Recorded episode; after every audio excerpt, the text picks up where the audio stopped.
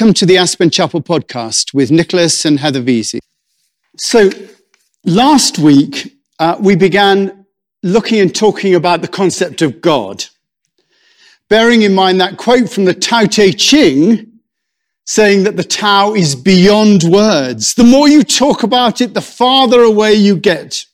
Only when you're truly unattached to words or to silence can you express the truth. We looked last week at those two ways of approaching God, from our minds and our hearts. And we saw that both are appropriate in the development of a greater understanding. But once we let go of the idea of God and come into the reality of God, we begin to see that God is not good or bad experiences. God comes to us through all the things in life and asks us to respond from the depths of our lives rather than to our outer experience.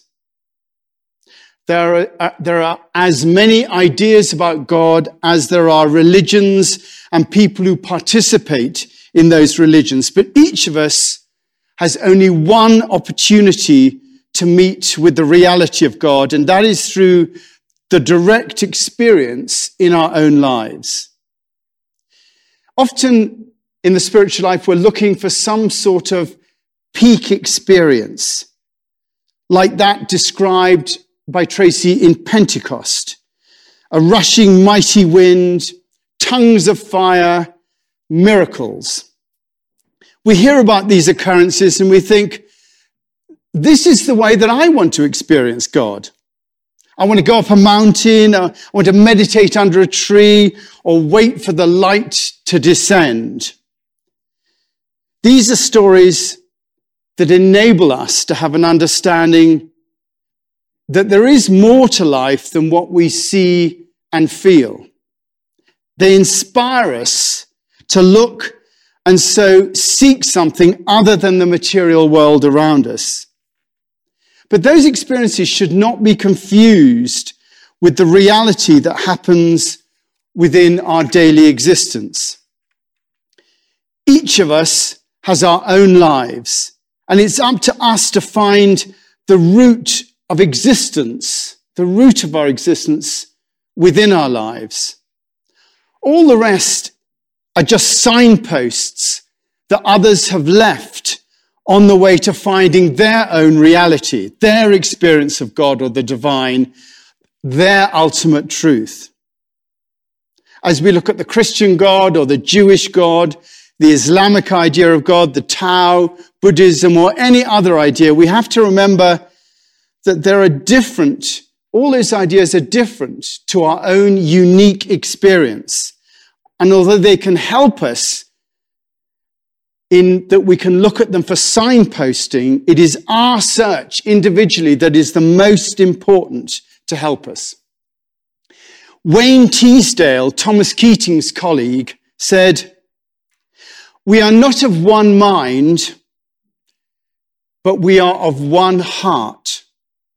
For me, the word that best describes this, being of one heart, is the word Pentecost, the birth of the Christian church, when the Holy Spirit opened the minds and the hearts of Jesus' disciples, uniting them in a corporate mystical knowing that illumined their path during the fledgling days of the apostolic faith. Our own individual search for God is illumined by these stories. However, it's still very much up to us to follow the path that we individually are given. Each of us has our own stories. We all have our own little Pentecosts. I remember mine. It happened forty-two years ago. I was sitting in a, in a, in a, in a, a room with a group of friends one evening. Not my house, somebody else's. And we were listening to some music. And someone asked me if I played the guitar. And I said I didn't. And they said, well, Why not try listening to the music and just see if you can play along? Well, I ref- when I reflect on it afterwards and think about this experience, the conclusion I came to was that somehow I'd focused on this music in such a way that it shut off all my other senses. And as a result, I was somehow able to get beyond my mind's insistence as to what was real and what was not real. And so during what happened was a new dimension during that little experience opened up to me. What actually happened was that my perception of the nature of reality shifted dramatically. Whereas normally, sort of, I look out and I see people, I see everyone in a space uh, that c- is contained by the, the periphery of my vision. That's how I normally look out and see things. Suddenly, I felt myself as a part of something infinitely greater than myself. I was a part of something that was much bigger than myself, that included everything else.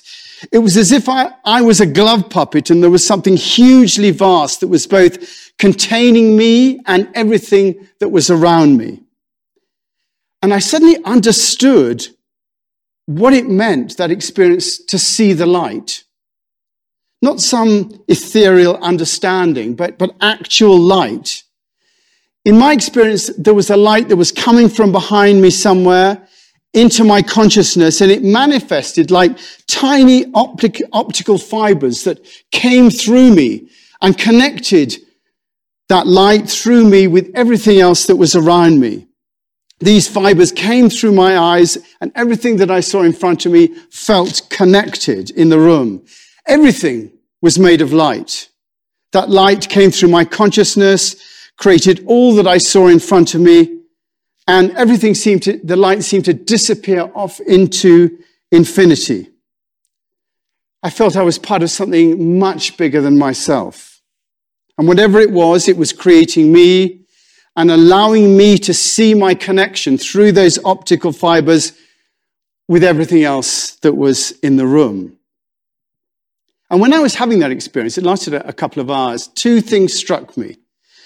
The first thing that struck me was that all things were interconnected. Not just in the sense that all things relate to each other, but also in that this light seems, seemed to be a vehicle through which all of this was manifesting. And secondly, the experience I had was that there was a greater being. Something was holding all of this together, an order. There was a fundamental order to life, and I was a part of that order, and so was everything that I was looking at. In an instant, in that instant, I recognize the experience exactly fitted the other experiences I'd read in books that, that people had had. And it's probably because of that particular Pentecost experience that I had that I'm standing here right now. It, it illumined my path, and it still illumines my path. And I'm sure many of you have had similar or different experiences. But they are not the actual reality of God. Like Pentecost, they illuminate the path that one has to tread. And the key thing is to keep treading the path. I remember that I had that experience in nineteen seventy-nine, and it was not until ten years later that I began to develop the spiritual practice that I needed in my life to begin to explore the reality that I had glimpsed. It was like I'd entered a huge cave in darkness, and suddenly I was able to light a flaming torch. And through that flaming torch, I was able to see in all the dimensions of the cave that I was within. But suddenly, just as quickly as it illuminated, the, the flame quickly went out, and I was back in darkness again. For ten years, literally ten years, I felt my way round the cave, trying to negotiate my place within it and the dimensions and all the corridors that went off the cave. And everything that went up to make the reality that was that cave. And then gradually, as I developed my meditation practice, I began to see again. I started that practice ten years later, and I began to see again, but in a different way. I saw not with my eyes, but I began to see with my heart, like taking echo soundings. I took bearings on what was around me and gradually began to see that although I was still living in the darkness of not seeing the light, I could sense that cave and my place within it. I began to feel my connection to everything and realized that this connection came not from my mind, but from my heart. And I also began to see at that point with my heart. We have to see the nature of reality with our hearts and not our minds. The work of the heart is to provide that new illumination that the stories and the experiences that we encounter lead us towards. Those experiences, those stories, what other people tell us, what we experience, all enable our minds to grasp the possibilities. And it's what we do next that's important. If we stay in our minds and just think about them or yearn for more stories and signs, we get nowhere. We stay where we are in the dark with our memories and our ideas about those thoughts, those experiences, and those stories. We imagine what is based upon what we have experienced. Our minds paint the pictures. But if we manage to move into our hearts, then gradually a new way of seeing emerges. And this can take time. For me, I didn't really begin for ten years. And then suddenly I knew it was time to start my own path, not to follow others down theirs. And I began my practice, starting, as I've told you before, with the Lord's Prayer. That's how I began. And gradually, my heart opened in a new way. And gradually, the path again became illuminated. That was thirty-two years ago. And now I'm in a place where everything in my spiritual life happens from my practice. Everything that I do, everything that I engage with, hopefully, happens from my practice. All that I'm saying now, and that all, all that you've ever heard me say here, comes from the illumination of the heart through practice. That new light that is not seen by the eyes or heard by the ears comes from the echo soundings of the heart. And it's led me to an understanding of reality that again has me intimately connected with everything around me. Everything that happens to me, good or bad, is there to enable me to respond with love and therefore make my contribution to the unfolding of the evolution of consciousness. Which means that, like the disciples at Pentecost, I am able to speak to people in their own language, because it is not the language of the mind, it is the language of the heart, which is what I try to do here every week, and what we try to do here at the chapel, to speak to people's hearts and not just their minds. Although the flame of stories and the experiences illuminates the cave of our lives, we have to find our own way to the reality of it. As it says in the Tao Te Ching, colors blind the eye, sounds deafen the ear, flavors numb the taste, thoughts weaken the mind, desires wither the heart. The master observes the world but trusts his inner vision. He allows things to come and go. His heart is as open as the sky.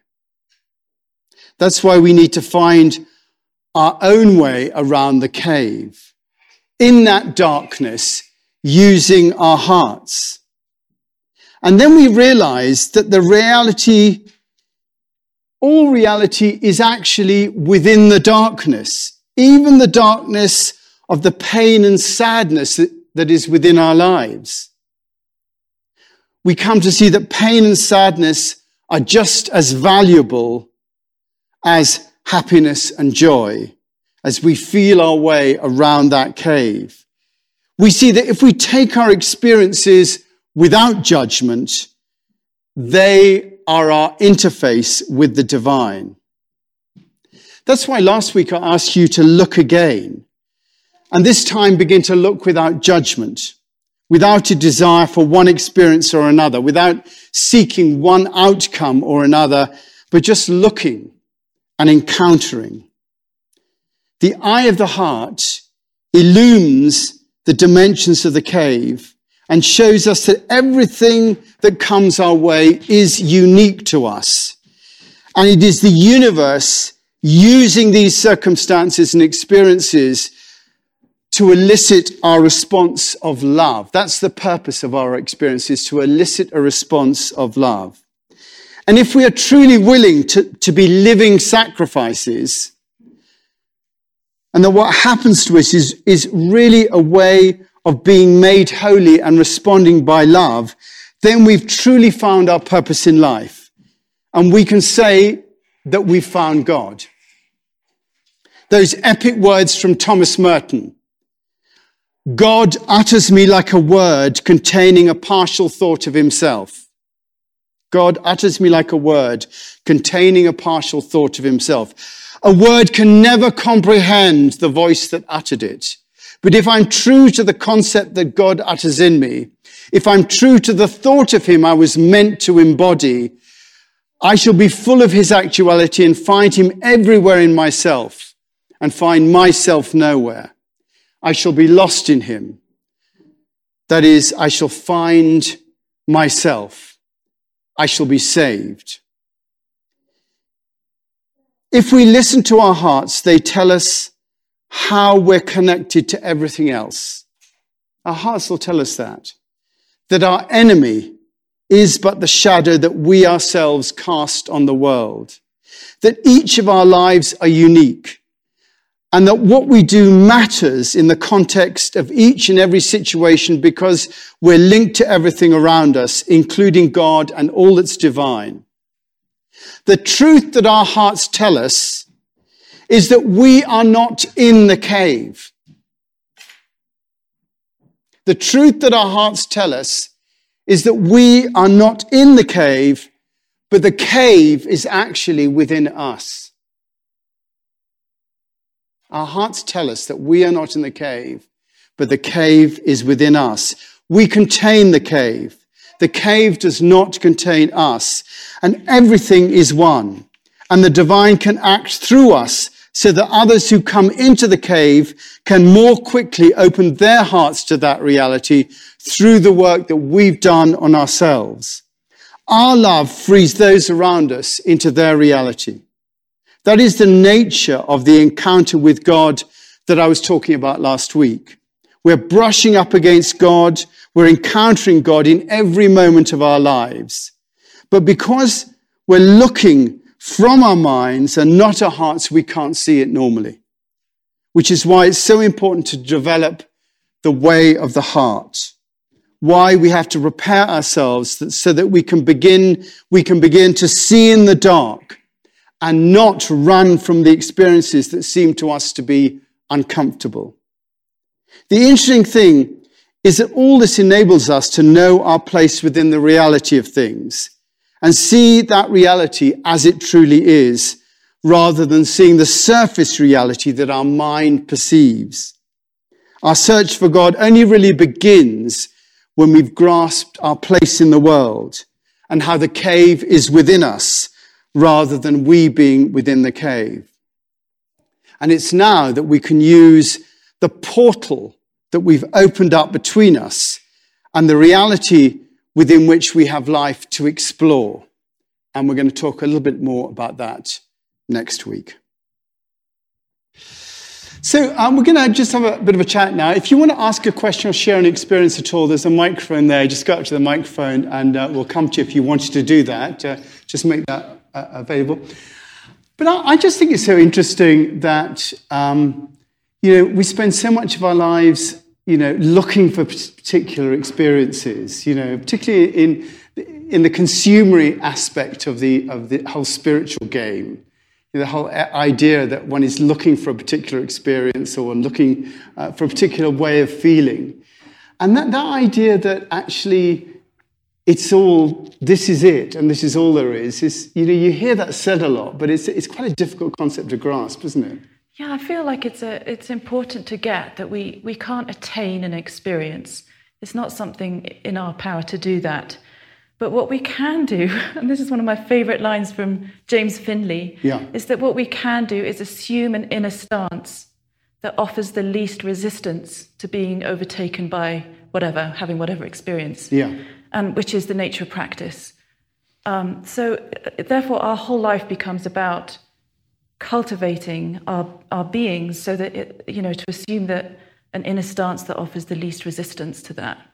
Um, That puts us in a place of humility and expectation and wonder, and and then so then it just becomes about um, learning how to live in that abiding awareness of what we've kind of fleetingly glimpsed. Yeah. Like we all have our fleeting moments of insight or whatever, um, but we can't stay there. Like it never stays, does it? No. And so then we just have to ground it back into something and learn to live there in a more kind of habituated way. Yeah. Uh, and to me, that's what it means. That's what the whole idea of radical acceptance means, is, is recognizing that actually, you know, that lovely quote from Romans, you know, all things count for good for those that love the Lord. Um, uh, that idea that everything that comes to us, it's not everything that comes to us is good, you know. It's everything that comes to us, we can actually have it be of good, uh, that we can actually f- create love from it. Yeah, it's like everything is useful. Yeah, that's it. Every experience is useful, whether it's good or whether we judge it to be good or bad or whatever. But anything can be used to turn it into love, kind of thing. And that's what this concept of, of being living sacrifices comes from. It always sounds a bit, you know, got to go and be in a monastery for the rest of our lives type thing. You know, the idea, it comes up a number of times in the New Testament, the idea of us, of people becoming living sacrifices.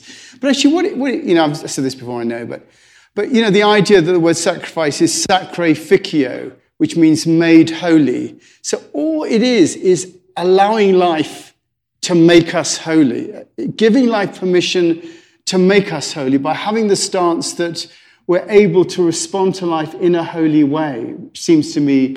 And then we become that which we aspire to.